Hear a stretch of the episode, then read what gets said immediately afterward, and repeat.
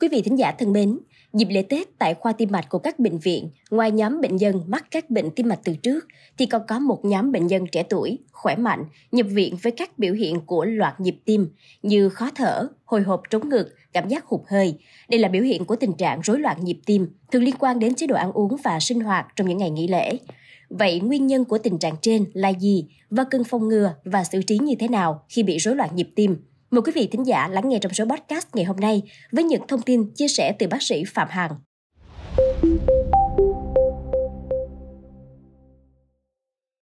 Loại nhịp tim thường gặp gồm nhịp nhanh xoang, nhịp nhanh kịch phát trên thất, cơn rung nhĩ kịch phát và cuồng nhĩ. Bình thường nhịp tim duy trì từ à, 60 đến 90 nhịp trên một phút, đều đặn do nút xoang là nút chủ nhịp điều khiển. Khi bị loạn nhịp tim, điển hình là rung nhĩ, nhịp tim có thể dao động từ 140 đến 160 nhịp trên một phút, có khi lên tới 200 nhịp trên một phút. Lúc này cơ tâm nhĩ co bóp không hiệu quả và có cảm giác chỉ rung. Tình trạng này có thể xảy ra vào bất kỳ thời điểm nào trong năm, nhưng thường gia tăng vào dịp cuối năm, dịp mỗi người thường có những bữa ăn thịnh soạn và tiêu thụ nhiều rượu bia, đặc biệt ở những người có tiền sử bệnh tim mạch từ trước.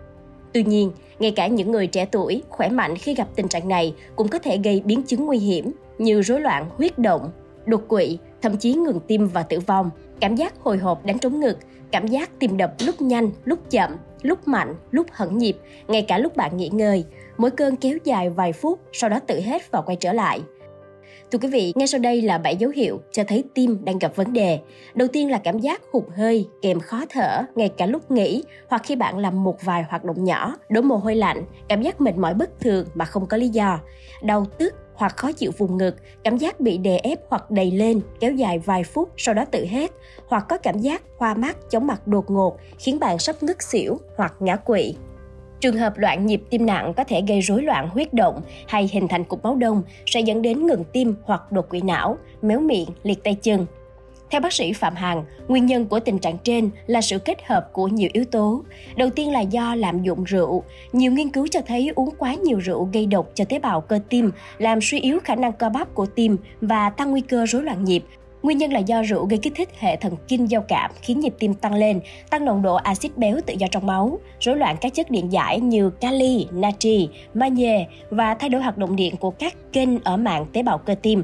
Ngoài ra khi uống rượu say sẽ gây rối loạn nhịp thở khi ngủ, hội chứng ngưng thở khi ngủ đều làm tăng nguy cơ gây loạn nhịp tim.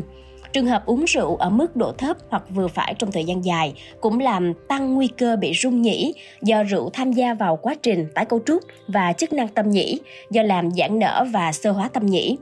Đối với người Việt Nam, theo quy định của Bộ Y tế năm 2020, một đơn vị cồn khoảng 3 phần tư lon bia 330ml 5% hoặc một ly rượu vang 110ml 13,5% hoặc một ly nhỏ chén nhỏ rượu mạnh 40ml 30% hoặc một cốc bia 330ml 4%. Uống rượu ở mức độ nào cũng gây nguy hại cho sức khỏe. Trong trường hợp bắt buộc phải sử dụng, khuyến cáo uống không quá hai đơn vị cồn trên một ngày ở nam giới và một đơn vị cồn trên một ngày ở nữ giới và không quá 5 ngày một tuần. Nghiên cứu cho thấy khi uống trên 5 ly một lần sẽ khiến rung nhĩ dễ xảy ra hơn. Uống rượu từ mức độ trung bình đến nặng là yếu tố nguy cơ mạnh nhất để tiến triển từ rung nhĩ kịch phát thành rung nhĩ dài dẳng. Thứ hai là do sử dụng nhiều caffeine, nhất là vào dịp lễ. Nhiều người có thói quen sau khi ăn uống sẽ cùng nhau uống cà phê và trò chuyện.